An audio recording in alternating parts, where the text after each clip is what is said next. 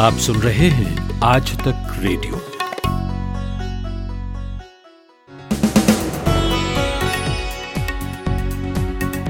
चौबीस अगस्त का दिन भर आप सुन रहे हैं मेरे यानी कुलदीप मिश्र के साथ। कांग्रेस के भीतर सीनियर लीडर्स की चिट्ठी पर कांग्रेस वर्किंग कमेटी की बैठक में आज काफ़ी हंगामा हुआ और सात घंटे की मीटिंग के बाद यही तय हुआ कि सोनिया गांधी ही अंतरिम अध्यक्ष रहेंगी। हम बात करेंगे कांग्रेस को बारीकी से समझने वाले पत्रकार विनोद शर्मा से और उनसे समझेंगे कि कांग्रेस किधर जा रही है और आज का हासिल मीटिंग क्या था। कोरोना के जोखिम के बीच इंजीनियरिंग और मेडिकल के एंट्रेंस एग्ज़ाम कराने के खिलाफ स्टूडेंट्स प्रोटेस्ट कर रहे हैं, पर सरकार भी अड़ी हुई है। कोर्ट से भी कोई राहत छात्रों को नहीं मिली। उनकी मांग है कि परीक्षाओं की तारीख आगे बढ़ा दी जाए। इस मसले के दोनों पहलू समझेंगे और आखिर में चाइना इंडिया बॉर्डर इशू में एक नया पेंच खबर है कि चीन ने कैलाश पर्वत के आसपास भारी साजो सामान तैनात किया है, जिसमें एंटी एयरक्राफ्ट मिसाइलें भी शामिल हैं। इसी इलाके में कैलाश मानसरोवर तीर्थ है और अब उसके आसपास चीन का हैवी मिलिट्री डिप्लॉयमेंट है। इस पर भी बात करेंगे, लेकिन पहले हेडलाइंस कांग्रेस वर्किंग कमेटी की बैठक में फैसला लिया गया है कि सोनिया गांधी फ़िलहाल पार्टी की अंतरिम अध्यक्ष बनी रहेंगी। कांग्रेस में नेतृत्व संकट के बीच आज कांग्रेस कार्य समिति की बैठक हुई। बैठक के दौरान सोनिया गांधी ने पार्टी अध्यक्ष का पद छोड़ने की बात कही थी, लेकिन कई नेताओं ने उन्हें पद पर बने रहने की अपील की। सूत्रों के हवाले से कहा जा रहा है कि दिल्ली में जल्द ही मेट्रो सेवा बहाल की जा सकती है। इस संबंध में गृह मंत्रालय जल्द ही गाइडलाइन जारी कर सकता है। दिल्ली के मुख्यमंत्री अरविंद केजरीवाल ने भी केंद्र सरकार को मेट्रो सेवाओं को ट्रायल बेसिस पर शुरू करने का सुझाव दिया था।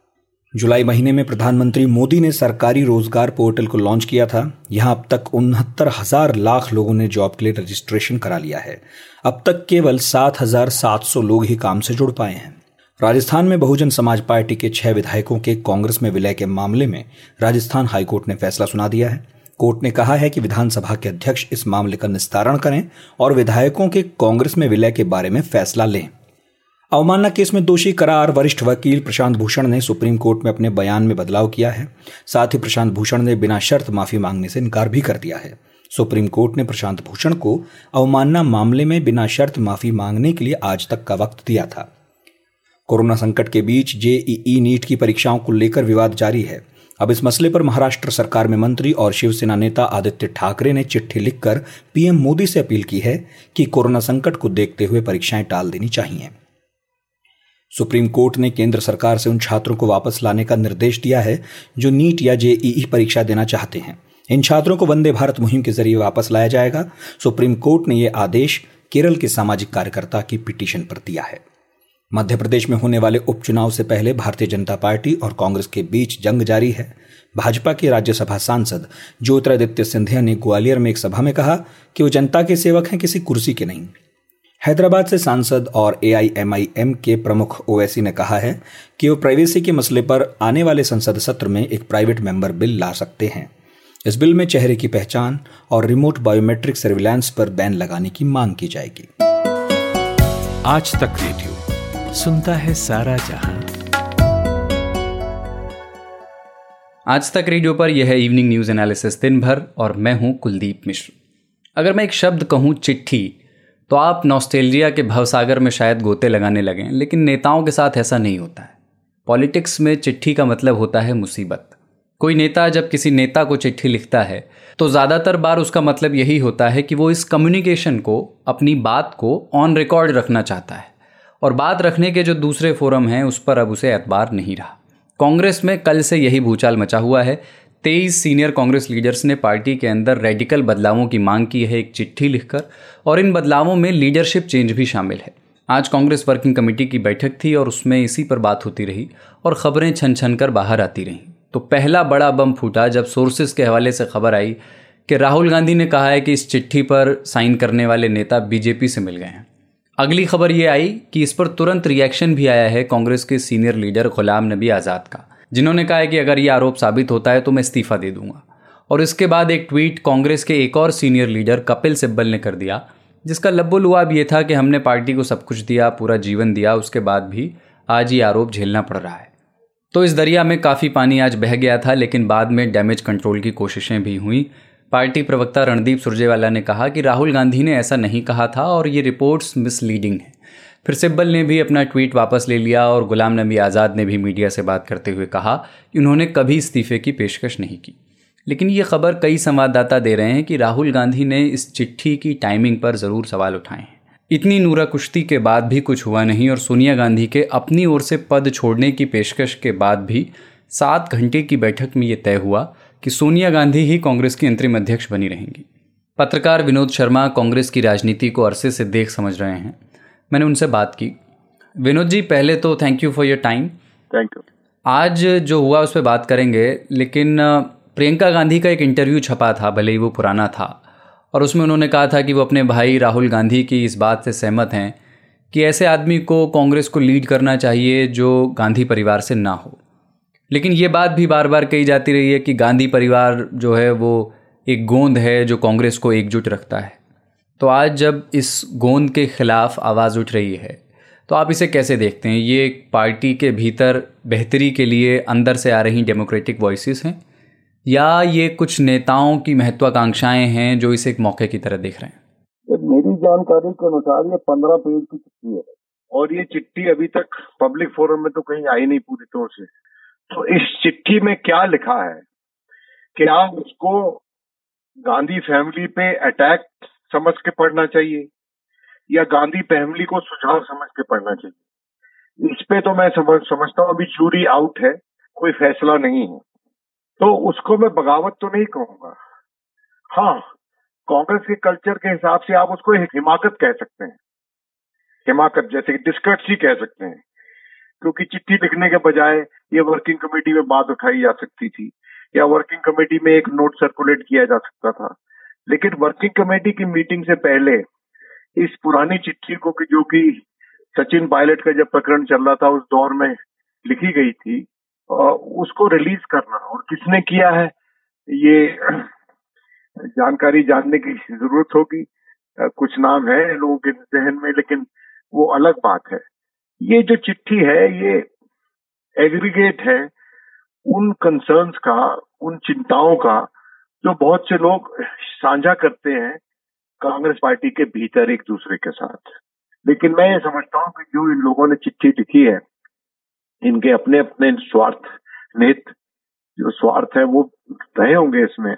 उन्होंने इसमें ज़रूर अपने स्वार्थ की बात भी की होगी अप्रत्यक्ष तौर पे। लेकिन लुबोलोआब जो उन्होंने लिखा है चिट्ठी में, वो वाजिब है वाजे है।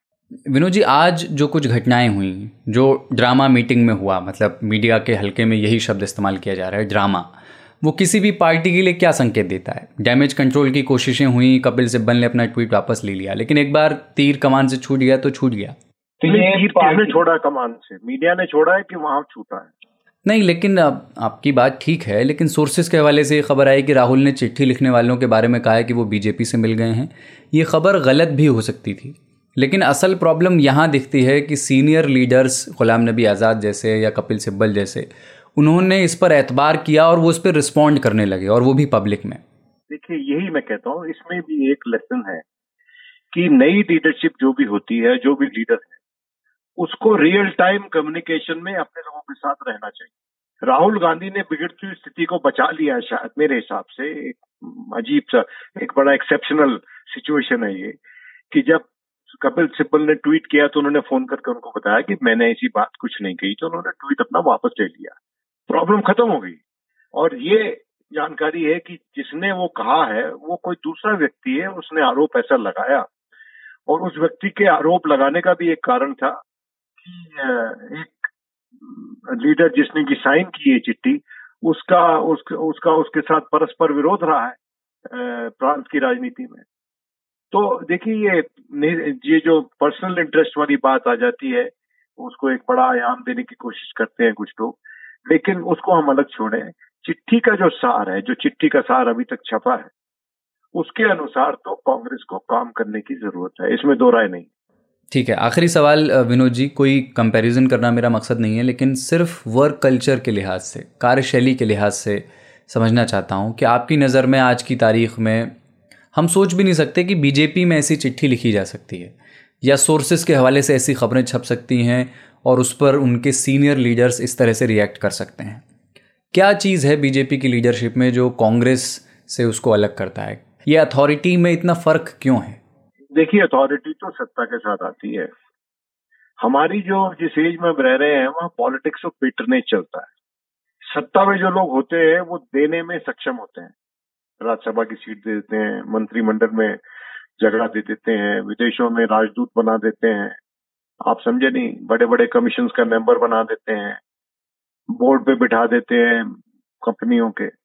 तो वो जो पॉलिटिक्स ऑफ़ पेटर्नेज है उसके चलते आ, उनकी जो उनका जो प्रभुत्व है उनका जो क्लाउट है वो बना रहता है। लेकिन असली चैलेंज जब होता है जब पार्टी सत्ता से बाहर होती है।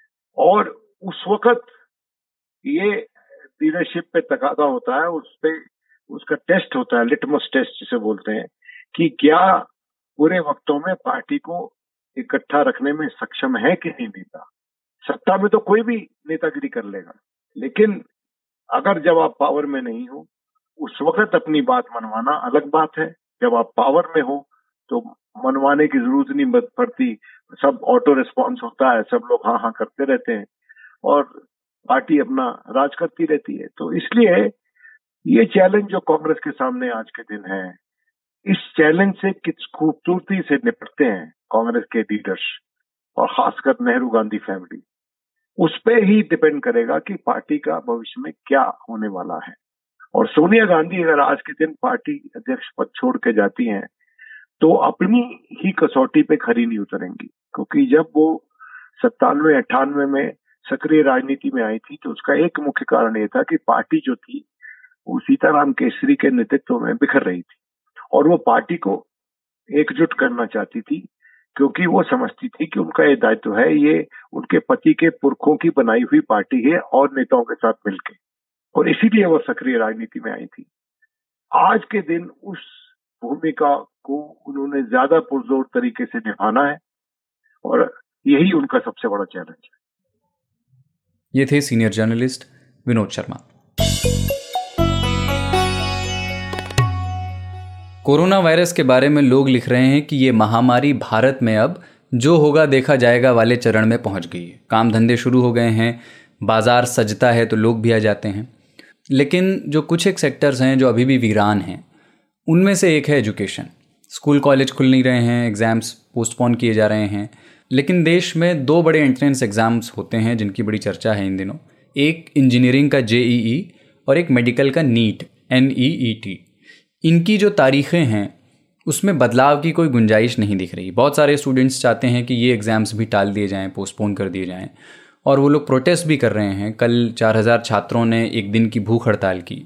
राहुल गांधी समेत कई विपक्ष के नेता उनके समर्थन में आए। राहुल गांधी ने कहा कि सरकार को छात्रों के मन की बात सुननी चाहिए।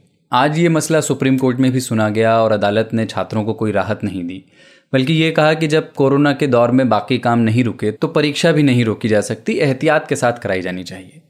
दुनिया में भी एजुकेशन को लेकर अब इसी तरह की बातें हो रही हैं। ब्रिटेन के प्रधानमंत्री ने लोगों से अपील की है कि वो अपने बच्चों को स्कूल भेजें।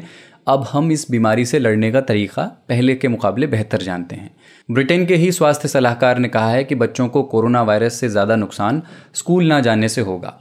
लेकिन भारत में छात्रों की तरफ़ से इस तरह की दलीलें भी आई हैं कि जब रोज़ाना के मरीज़ सैकड़ों की संख्या में सामने आते थे, तब तो लॉकडाउन लगा दिया सरकार ने और अब जब साठ हज़ार से ज़्यादा केस डेली सामने आ रहे हैं, तब परीक्षा करा करके ये रिस्क लिया जा रहा है। हमारे आज तक रेडियो के साथ अमन गुप्ता ने इस मसले को फॉलो किया है और एक रिपोर्ट बनाई है। सुनिए। देश में इंजीनियरिंग कॉलेजों में दाखिले के लिए आईआईटी जेई की परीक्षा एक से छह सितंबर के बीच और मेडिकल कॉलेज में एडमिशन के लिए नीट की परीक्षा तेरह सितंबर को होना है। ये तारीखें निश्चित हो गई हैं। और तब, जब देश में कोरोना का प्रकोप छाया हुआ है, छात्र परेशान हैं और चाहते हैं कि कोरोना के इस दहशत भरे माहौल में परीक्षाएँ न कराई जाए। छात्रों ने कोर्ट का दरवाज़ा भी खटखटा लिया, सोशल मीडिया पर हैशटैग भी ट्रेंड करा दिया, लेकिन हाथ लगी सिर्फ़ निराशा। हाँ ये ज़रूर है कि अब ये मुद्दा हाईलाइट हो गया है। टीवी चैनलों से लेकर सियासी गलियारों तक इस पर जेर बहस जारी है। आज तक ने भी इस मुद्दे को लेकर देश के हज़ारों छात्रों से वीडियो कॉन्फ्रेंसिंग के ज़रिए बातचीत की। इस बातचीत में अंजलि ने कहा कि उनकी मांग सिर्फ़ इसे पोस्टपोन कराने की है, न कि इसे रद्द करने की। कि हम पोस्टपोनमेंट चाह रहे हैं। हम नहीं चाह रहे हैं एग्ज़ाम कैंसिल हो कैंसिल हो, क्योंकि गवर्नमेंट का ये कहना है एग्ज़ाम कैंसिल हो जाएगा तो बहुत फ़र्क आएगा अकेडमिक ईयर पे। पर हम तो कैंसिलेशन चाह ही नहीं रहे ना। हम ये चाह रहे हैं दो महीने बाद हो, ताकि जो बारिश हो, जो जो इलाके बाढ़ ग्रस्त हैं, आज वो कम से कम वहाँ बाढ़ ना हो, वहाँ आने जाने में दिक्कत ना हो लोगों को। और यही है मेरा पॉइंट हाँ। इस साल आईआईटी के लिए देश भर में 11 लाख छात्रों ने फॉर्म भरे हैं, जबकि नीट के लिए 16 लाख छात्रों ने आवेदन किया है। इस बार देश के बाहर कोई सेंटर भी नहीं बनाया गया है। खाड़ी देशों में नीट की परीक्षा का केंद्र बनाने की मांग को भी सुप्रीम कोर्ट ने आज खारिज कर दिया। कहा कि वंदे भारत मिशन के तहत छात्रों को भारत लाने पर विचार किया जाए। यानी अब इन छात्रों की भी भारत के सेंटर्स में परीक्षाएँ होंगी। हालाँकि एनटीए यानी नेशनल टेस्टिंग एजेंसी ने सेंटर्स पर सावधानी पूर्वक परीक्षा कराने के लिए गाइडलाइंस जारी कर दी हैं, लेकिन नीट एस्पिरेंट विजय प्रताप सिंह का मानना है कि ऐसा कर पाना संभव नहीं है। उन्होंने सोशल मीडिया पर वीडियो शेयर करते हुए सरकार से कुछ सवाल पूछे हैं। अभी भी यूपी बी का एग्ज़ाम हुआ है। यहाँ पर भी हमने देखा इसमें साढ़े चार लाख बच्चों ने कराया था रजिस्ट्रेशन और यहाँ भी देखा हमने कैसे सेंटर्स के बाहर पूरी तरीके से भीड़ लग गई थी। सोशल डिस्टेंसिंग का कोई पालन नहीं हो रहा था। तो आप जब साढ़े चार लाख बच्चों को और डेढ़ लाख बच्चों को नहीं आपने संभाल पाए तो कैसे साढ़े ये पच्चीस लाख बच्चों को जो नीट और जेई को टोटल को मिलाकर आप कैसे संभालेंगे? आप हमारी ज़िंदगी को खतरे में नहीं डाल रहे हैं। सर, हमारे साथ जो हमारे पेरेंट्स आएँगे, किसी को शुगर है, किसी को बीपी की बीमारी है, किसी को अस्थमा की बीमारी है, सर, वो पेरेंट्स सेंटर्स के बाहर खड़े रह के हमारा वेट करते हैं। सर, वहाँ पे भी पूरी भीड़ लग जाएगी। तो सर, आप वहाँ पर कैसे सोशल डिस्टेंसिंग का पालन करवा पाएँगे? सर, मेरा यह पहला क्वेश्चन दूसरा क्वेश्चन सर जब सर हम वहाँ पर किसी बच्चे को अगर कोविड पॉजिटिव है, उसको कोरोना की बीमारी है तो सर आप ये कैसे आइडेंटिफाई करेंगे जो स्टूडेंट्स हमारे बीच बैठा है, वो कोरोना पॉजिटिव कोविड पॉजिटिव नहीं है? सर क्या पता वही कोविड पॉजिटिव बच्चे हमारे बीच बैठ के पेपर देगा? आप कह रहे हैं कि आप थर्मल स्क्रीनिंग करेंगे। सर थर्मल स्क्रीनिंग अगर वो बच्चा कोरोना, जो कोविड कोविड की बीमारी है वो एग्ज़ाम से दो घंटे, तीन घंटे पहले पीसीएम पैरास्टामॉल खा के आ जाता है और उसका फीवर उतर जाता है। सर, फिर आप थर्मल स्क्रीनिंग से कैसे पता लगा पाएँगे कि वो कोरोना पॉजिटिव है? सर, वो हमारे बीच में बैठ के एग्ज़ाम देगा। तो दूसरा क्वेश्चन ये है कि सर, जब गार्ड वहाँ पर जो चेकिंग करते हैं स्टाफ होते हैं, वो हम लोग को एंट्री देने से पहले चेकिंग करते हैं। सर, हम जब लास्ट ईयर एग्ज़ाम दिए थे तो उन्होंने चेकिंग की थी तो एक ही दो गार्ड होते हैं, वो सभी स्टूडेंट को चेक करते हैं। उनको पूरी पॉकेट चेक करते हैं, ऊपर शर्ट्स पैंट्स सर सबको बच्चे को टच करके पूरी तरीके से, अच्छे तरीके से उसकी चेकिंग करते हैं कि कुछ सामान तो नहीं है। तो सर वही दो या तीन गार्ड जो होंगे, वो पूरे बच्चे को चेक करेंगे, सभी बच्चों को टच करेंगे। तो सर इससे कोविड का नहीं फैलेगा। विपक्ष तो लगातार सरकार की चुप्पी पर सवाल उठा ही रहा है, लेकिन अब सरकार के अंदर रहकर भी विरोध के सुर सुनाई देने लगे हैं। भाजपा सांसद सुब्रमण्यम स्वामी लगातार नीट और जेई की प्रवेश परीक्षा को स्थगित कराने की मांग उठा रहे हैं। उनसे छात्रों को एक उम्मीद बंधी है। और यही वजह है कि आज सोशल मीडिया पर Swami ji help JEE NEET hashtag trend करता रहा। इस मामले पर राजनेताओं के विरोध की एक लंबी लिस्ट है। इसमें कांग्रेस नेता प्रियंका गांधी, राहुल गांधी, अधीर रंजन चौधरी और पश्चिम बंगाल की मुख्यमंत्री ममता बनर्जी से लेकर दिल्ली के शिक्षा मंत्री मनीष सिसोदिया तक शामिल हैं। मनीष सिसोदिया ने सरकार को इस मसले पर माता पिता के नज़रिए से सोचने की नसीहत दी है। आप कह रहे हो हम बच्चों को स्कूल में बुलाएँगे कॉलेज में बुलाएँगे, उनके एग्जामिनेशन सेंटर पे बुलाएँगे। अगर हज़ार बच्चे भी एग्जामिनेशन सेंटर पे आए और वहाँ अगर 50-60 बच्चों को भी पॉजिटिव हुआ, आप दुनिया का जो प्रोटोकॉल बना लीजिए, वो फैलेगा। आप क्यों बच्चों की जान से खेलना चाहते हो? एक पिता के रूप में सोचिए, एक पेरेंट के रूप में सोचिए, सिर्फ़ एक मंत्री के रूप में सोचने से, एक एडमिनिस्ट्रेटर के रूप में सोचने से काम नहीं चलेगा। उधर विरोधों के बीच छात्रों का एक वर्ग ऐसा भी है जो चाहता है कि एग्ज़ाम होने चाहिए। दो साल से भी इतना प्रेशर था टीचर्स भी पाते हैं पेरेंट्स भी पाते हैं तो इसलिए फिर लगता है कि एक बार पेपर हो जाए, एक बार किसी कॉलेज में सिलेक्शन हो जाए, फिर आगे भी फ्यूचर लाइफ का बंदा देख सकता है। इस तरह के समर्थन की कुछ छुटपुट आवाज़ें भी हैं, लेकिन छात्रों की एक बड़ी जमात है जो इस माहौल में परीक्षा देने से घबराई हुई है। ये घबराहट लाजमी भी है, लेकिन सूत्रों का कहना है कि सरकार इस पर पीछे हटने को तैयार नहीं है, और अब लग रहा है कि यह मुद्दा सरकार के लिए गले की हड्डी बनता जा रहा है। अमन गुप्ता, आज तक रेडियो। आज तक रेडियो, आज तक डॉट इन स्लैश रेडियो ये हमारा पता है। लेकिन हम आपके पसंदीदा ऑडियो प्लेटफॉर्म्स पर भी हैं। Google podcast Apple podcast Spotify Jio Saavn जैसे ठिकानों पर भी आप हमें सुन सकते हैं। और अगर YouTube आपकी पसंदीदा जगह है तो वहाँ पर भी हमें सब्सक्राइब कीजिए। आज तक रेडियो, सुनता है सारा जहाँ। और अब बात भारत चीन सीमा की। डीएस्केलेशन के कोई चांस दिख नहीं रहे हैं और अब खबरें हैं कि चीन ने कैलाश पर्वत के आसपास हेवी डिप्लॉयमेंट किया है। काफ़ी सैन्य साजो सामान तैनात कर दिया है और इसमें एंटी एयरक्राफ्ट मिसाइलें भी शामिल हैं। खबर यह भी है कि इस इलाके में चीन ने अप्रैल में कंस्ट्रक्शन शुरू किया था। वो अब पूरा हो गया है, ऐसा सैटेलाइट तस्वीरें बताती हैं। यानी कैलाश मानसरोवर, जो भारत में बहुत सारे लोगों की आस्था की जगह है, वो जगह भी अब भारी सैन्य मौजूदगी वाली जगह बन गई है। हमने बात की इस खबर को कवर कर रहे आज तक रेडियो संवाददाता अभिषेक भल्ला से और पहले उनसे डिटेल्स पूछे। जी, ये बात सही है कि जो कैलाश मानसरोवर की तरफ़ तिब्बत का हिस्सा पड़ता है, जो चीन की सेना के अंडर आता है, वहाँ पे सैन्य जमावड़ा काफ़ी बढ़ गया है पिछले कुछ महीने में और सैटेलाइट इमेजेस के थ्रू इस इस तरह की भी खबरें आई हैं कि चीन ने वहाँ पे अपनी सरफेस टू एयर मिसाइल्स भी लगा दी हैं। और ये बहुत जानना ज़रूरी है कि ये जो बढ़ोतरी हुई है चीन की सेना में इस इलाके में, ये करीब अप्रैल के महीने में शुरू हुई थी। ये वही समय था जब भारत ने सड़क बनाई थी एक लिपू लेक की तरफ़ जो बाद में विवाद में फंस गया भारत और नेपाल के बीच ये इलाका है जो कि ट्राई जंक्शन है तीनों देशों का, भारत, नेपाल और चीन। और भारत का मानना था कि इस सड़क बनने से जो यात्री कैलाश मानसरोवर मानसरोवर जाते हैं उनके लिए काफ़ी आसानी होगी समय वहाँ पहुँचने में कम लगेगा, लेकिन इसका विरोध किया था इस सड़क का नेपाल ने। और हम जानते हैं, इस तरह से एक बहुत बड़ा विवाद बन गया था भारत और नेपाल के बीच। अभिषेक कैलाश पर्वत बहुत सारे लोगों के लिए भारत में आस्था की भी जगह है। तो वहाँ मिलिट्री प्रेजेंस का होना क्या बताता है हमारे लिए? जी हाँ देखिए, जो ये सारा इलाका है, या चाहे हिंदू धर्म या बौद्ध धर्म हो दोनों के लिए बहुत मान्यता है। वहाँ पर कैलाश मानसरोवर की मान्यता तो सभी जानते हैं, लेकिन और भी इस तरह के बहुत छोटे छोटे स्थल हैं जो चाहे हिंदुस्तान से लोग हों चाहे नेपाल से हों हिंदू लोग, या नेपाल हिंदुस्तान और फिर तिब्बत से बौद्ध धर्म मानने वाले लोग यहाँ पे अक्सर जाया करते हैं। और ज़ाहिर सी बात है कि जब भी किसी भी तरह की सेना की मूवमेंट होगी और वो जगह जो रिपोर्ट्स आ रही हैं, इस वक्त वो एक बहुत बड़ा मिलिट्री गैरिसन बन गया है। मतलब कह सकते हैं कि बिल्कुल जो लड़ाई का क्षेत्र है, उसकी तरह लग रहा है। तो ये, इसको लेके काफ़ी लोग चिंतित हैं कि एक जो धर्म स्थल था वहाँ पे इतनी ज़्यादा इस तरह का इजाफा जो हुआ है मिलिट्री या सैन्य स्ट्रेंथ का चीन का उसको लेके काफ़ी लोग परेशान हो रहे हैं। अभिषेक इस पर कोई ऑफिशियल रिस्पॉन्स तो नहीं आया अभी तक भारत का? लेकिन क्या हम ये जानते हैं कि ओवरऑल मूड मिजाज क्या हो सकता है इस पर इंडियन गवर्नमेंट का?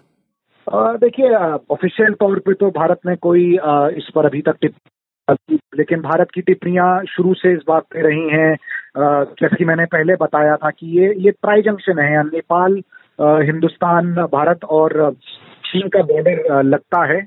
तो भारत पहले से ये कह चुका है कि ये जो सड़क का निर्माण किया गया, सड़क का निर्माण में फिर से इसलिए बोल रहा हूँ क्योंकि ये जो चीन का इजाफा हुआ तो तभी से शुरू हुआ जब भारत ने सड़क निर्माण की घोषणा की। और उसके बाद नेपाल ने इसका विरोध किया। बल्कि भारत के, भारत, भारतीय सेना के चीफ जो हैं जनरल नरवने उन्होंने भी ये कहा था कि ऐसा हो सकता है कि नेपाल का विरोध किसी तीसरे देश के कारण हो रहा हो।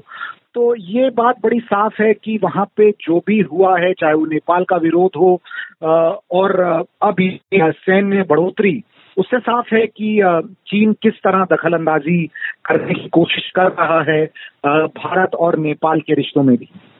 लेकिन अभिषेक, चीन का जो एग्रेशन है, वो बरकरार है।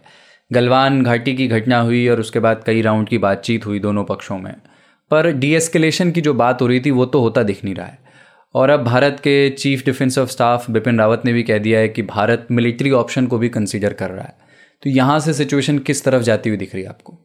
देखिए, विकल्प तो पहले दिन से हैं और इसमें कोई दो राय नहीं है कि कोई भी सेना जो है मिलिट्री एक्शन करने से पीछे नहीं हटती।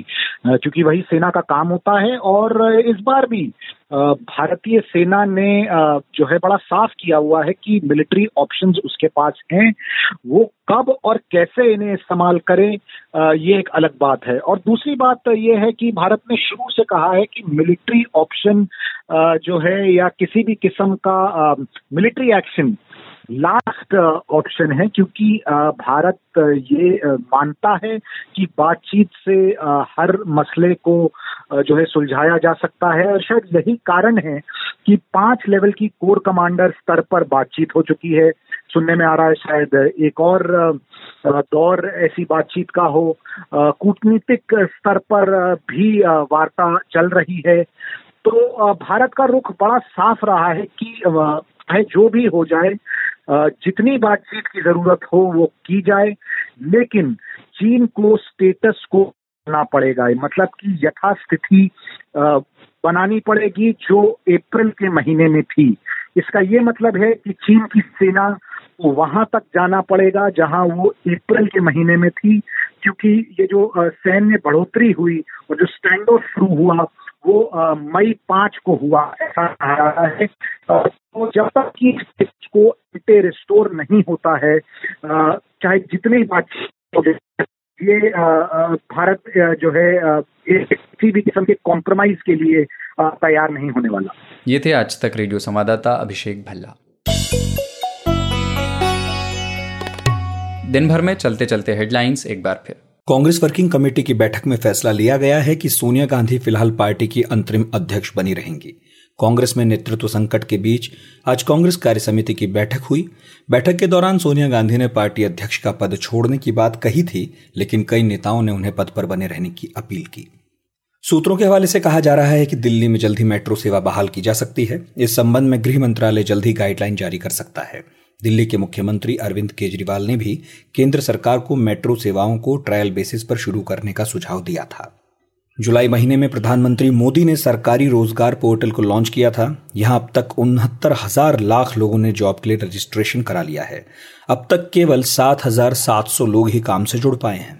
राजस्थान में बहुजन समाज पार्टी के छह विधायकों के कांग्रेस में विलय के मामले में राजस्थान हाईकोर्ट ने फैसला सुना दिया है।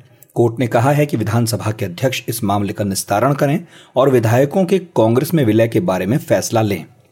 अवमानना केस में दोषी करार वरिष्ठ वकील प्रशांत भूषण ने सुप्रीम कोर्ट में अपने बयान में बदलाव किया है। साथ ही प्रशांत भूषण ने बिना शर्त माफ़ी मांगने से इनकार भी कर दिया है।